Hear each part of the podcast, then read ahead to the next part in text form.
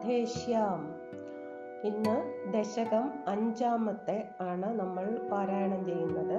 അത് വിരാട് പുരുഷോൽപത്തി അതായത് വിരാട് രൂപം എങ്ങനെയാണ് ഉത്ഭവിച്ചത് എന്നാണ് പറയുന്നത്. വ്യക്ത ഓം നമോ ഭഗവതേ വാസുദേവായ ഓം ശ്രീകൃഷ്ണ പരമാത്മനേ നമ. ഓം വ്യക്താവ്യക്തമിതം व्यक्ताव्यक्तमिदं न किञ्चिदभवत् प्राक् प्राकृतप्रक्षये मायां गुणसाम्यरुद्धविधौ त्वय्यागदायां लयं नो मृत्युश्च तदा मृतं च समभूत् नो न रात्रे स्थिति തത്രൈകസ്ത്വമശിഷ്യഥാ കില പരാനന്ദ പ്രകാശാത്മനാം അതായത് ഓരോ യുഗം കഴിയും തോറും മഹാപ്രളയം ഉണ്ടാവുന്നു ആ മഹാപ്രളയത്തിൽ ഭഗവാന്റെ ഭഗവാനിലേക്ക് ഈ പ്രപഞ്ചം മുഴുവൻ ലയിക്കുന്നു. ആ സ്ഥൂലമായിട്ടും സൂക്ഷ്മമായിട്ടും അതായത് വ്യക്തമായിട്ടും അവ്യക്തമായിട്ടും ഒന്നും തന്നെ അപ്പോൾ ഉള്ള ഇല്ല.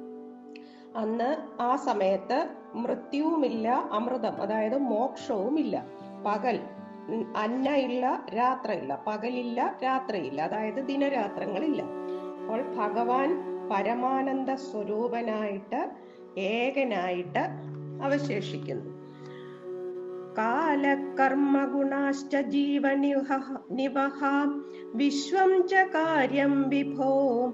चिल्लीलारदिम् एयुषि त्वयि तदा निर्लीनतामायू तेषां नैव वदन्त्यसत्त्वमैभो।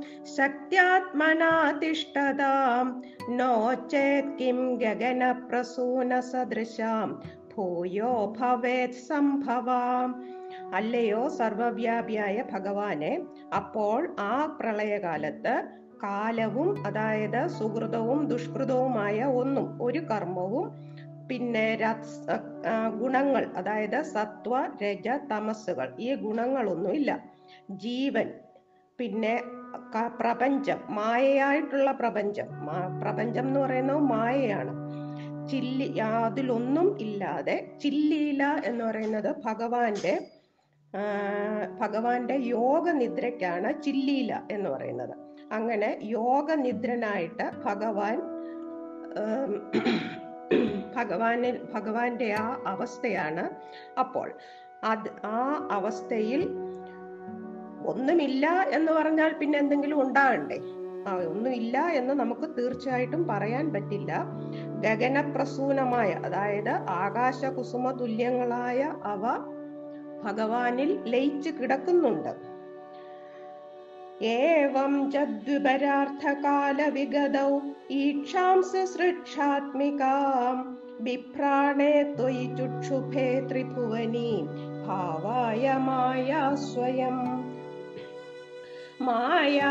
ഖലു കാലശക്തിർ അഖിലാദൃഷ്ടം സ്വഭാവോപി ച പ്രാദുർഭൂയ ഗുണാൻ വികാസ്യ വിദധോ തസ്യാ സഹായ ക്രിയാം.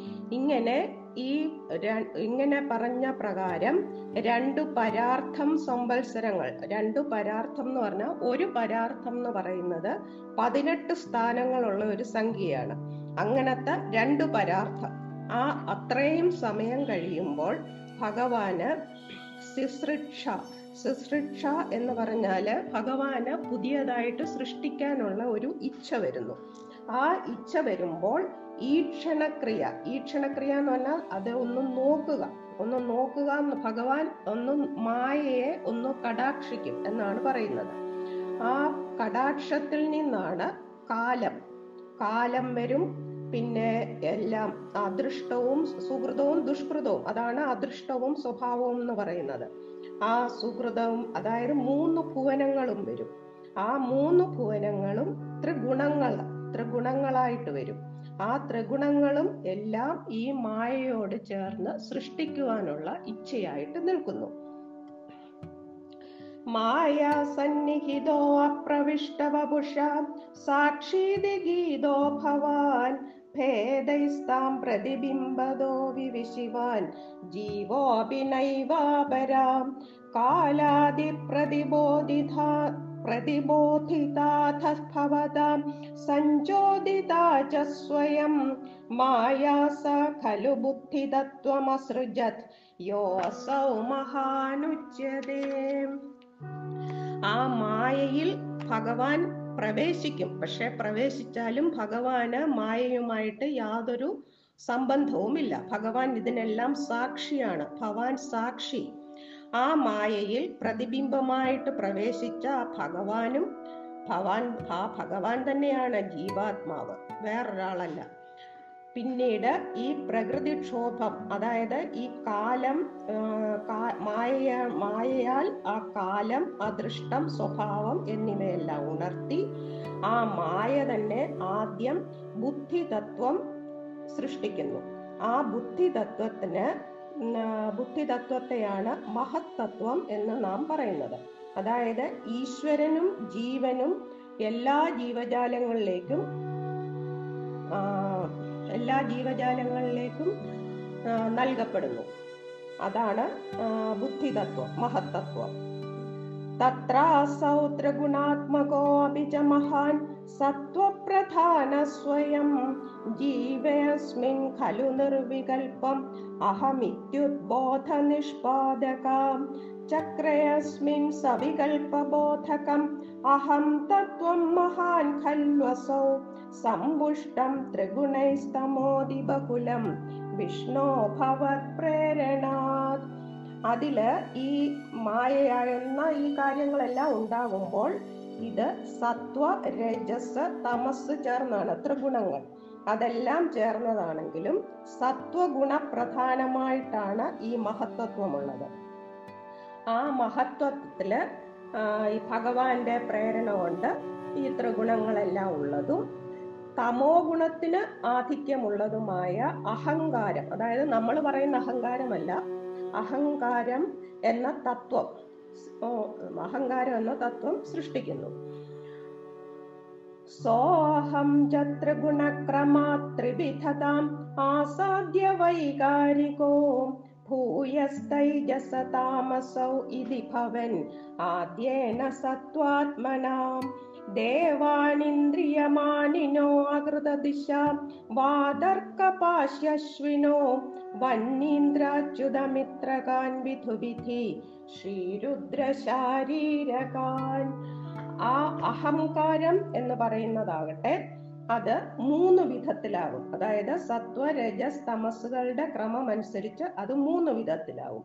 അത് സാത്വികം രാജസം താമസം. ഇതിൽ ഈ സാത്വികത്തിൽ നിന്ന് നമ്മുടെ ജ്ഞാനേന്ദ്രിയങ്ങൾ ജ്ഞാനേന്ദ്രിയങ്ങൾ എന്ന് പറയുന്ന ജ്ഞാനേന്ദ്രിയങ്ങൾ അവയുടെ അധിഷ്ഠാന ദേവതകൾ പിന്നെ അഞ്ച് അഞ്ച് ജ്ഞാനേന്ദ്രിയങ്ങൾ പിന്നെ അഞ്ച് കർമ്മേന്ദ്രിയങ്ങൾ അവയുടെ അധിഷ്ഠാന ദേവതകൾ പിന്നെ നാല് അന്ധക്കരണ വൃത്തികൾ അവയുടെ അധിഷ്ഠാന ദേവതകൾ എന്നിവ സൃഷ്ടിക്കുന്നു. സാത്വ അതായത് ശ്രോത്രം ത്വക്ക് ചക്ഷുസ് ജിഹ്വ ഘ്രാണം.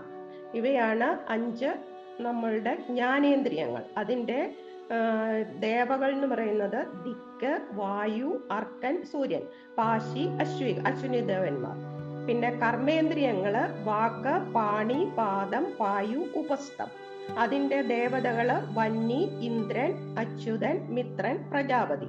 പിന്നെ അന്ധക്കരണങ്ങൾ എന്ന് പറയുന്നത് അന്ധക്കരണ വൃത്തികൾ. അത് മനസ്സ് ബുദ്ധി അഹങ്കാരം ചിത്തം. അവയുടെ ദേവതകൾ ചന്ദ്രൻ ചതുർമുഖൻ അതായത് ബ്രഹ്മാവ് രുദ്രൻ ക്ഷേത്രജ്ഞൻ. ഇങ്ങനെയുള്ള ഇതെല്ലാം സൃഷ്ടിക്കുന്നു. ഭൂമൻ മാനസബുദ്ധ്യഹങ്കൃതിമിളച്ചിത്താഖ്യവൃത്യന്വിതം തച്ചന്തക്കരണം വിഭോ തവ ബലാത് സത്വാംശയേവാസൃജത് ജാതസ്ഥൈജസദോ ദശേന്ദ്രിയഗണാ തത്താമസാംശാത് പുനാ തന്മാത്രം നഭസോ മരുത്പുരപദേ ശബ്ദോ അജനിത്വത്ബലാത് അല്ലയോ പ്രഭോ അല്ലയോ ഭൂമൻ ഭൂമൻ പറഞ്ഞാൽ പ്രഭോ സർവവ്യാപിയായ ഭഗവാനെ।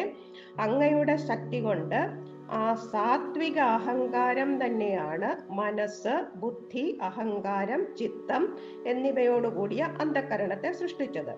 തൈജസ് അഹങ്കാരത്തിൽ നിന്ന് ജ്ഞാനേന്ദ്രിയങ്ങളും കർമ്മേന്ദ്രിയങ്ങളും എല്ലാം സംജാതമായി. ഇത് തന്നെ നമ്മൾ കഴിഞ്ഞ ദശക കഴിഞ്ഞ ശ്ലോകത്തിൽ പറഞ്ഞത് തന്നെയാണ്. അല്ലയോ ഭഗവാനെ അങ്ങയുടെ ശക്തിയാൽ ആ താമസത്തിൽ നിന്ന് ആകാശത്തിന്റെ തന്മാത്രയായ ശബ്ദം ജനിച്ചു. അതാണ് ആദ്യത്തെ ഉത്പത്തി ശബ്ദം. ആ ശബ്ദത്തിൽ നിന്നാണ് ഇനി പഞ്ചഭൂതങ്ങൾ പഞ്ചഭൂതങ്ങളുടെ സൃഷ്ടി വരുന്നത്. ശബ്ദാത് വ്യോമ തതസർജിത വിഭോ സ്പർശം തതോ മാരുതം തസ്മാത് രൂപമതോ മഹോധജരസം തോയം ജഗന്ധം മഹിം ഏവം മാധവ പൂർവ പൂർവകലനാത് ആദ്യാദ്യ ധർമാന്വിതം ഭൂതഗ്രാമമിമം ത്വമേവ ഭഗവൻ പ്രാകാശയസ്താമസാത് ശബ്ദത്തിൽ നിന്ന് ആകാശം ആകാശത്തിൽ നിന്ന് സ്പർശം സ്പർശത്തിൽ നിന്ന് മാരുതം വായു. വായുവിൽ നിന്ന് രൂപം രൂപത്തിൽ നിന്ന് തേജസ്. മഹ തഥാ മഹ. മഹ എന്ന് പറഞ്ഞാൽ തേജസ്. ആ രൂപത്തിൽ നിന്ന് തേജസ് തേജസ്സിൽ നിന്ന് രസം. പിന്നീട് രസത്തിൽ നിന്ന് തോയം തോയത്തിൽ നിന്ന് തോയം എന്ന് പറഞ്ഞാൽ ജലം. തോയത്തിൽ നിന്ന് ഗന്ധം ഗന്ധത്തിൽ നിന്ന് ഭൂമി. ഇങ്ങനെയാണ് സൃഷ്ടി. ഇത് ആദ്യമാദ്യം ഉണ്ടായതിനെ അടുത്തതിനോട് ചേർന്ന് ചേർന്ന് തന്നെ എല്ലാ ഭൂതങ്ങളും ഉണ്ടായി. ഭൂതം എന്ന് പറഞ്ഞാൽ നമ്മുടെ ഭൂതമല്ല കേട്ടോ. ശബ്ദങ്ങളും സ്പർശാദികളും എല്ലാം തന്മാത്രകളായിട്ട് എല്ലാം സ്ഥൂലങ്ങളായി. എല്ലാം ആദ്യം ഭഗവാനിൽ ഉൾക്കൊണ്ട് ഭഗവാനിൽ ലയിച്ചു കിടന്നതിനെ സ്ഥൂലങ്ങളായിട്ട് വെളിയിലേക്ക് പ്രകാശിപ്പിച്ചു എന്നർത്ഥം. ये दे भूतगणास्तदेन्द्रियगणा देवाश्च जादा पृथङ् नोषे गुर्भुवनाण्डनर्मिदि विधौ देवैरमि अमि अभीमिस्तदा अमीभिस्तदा।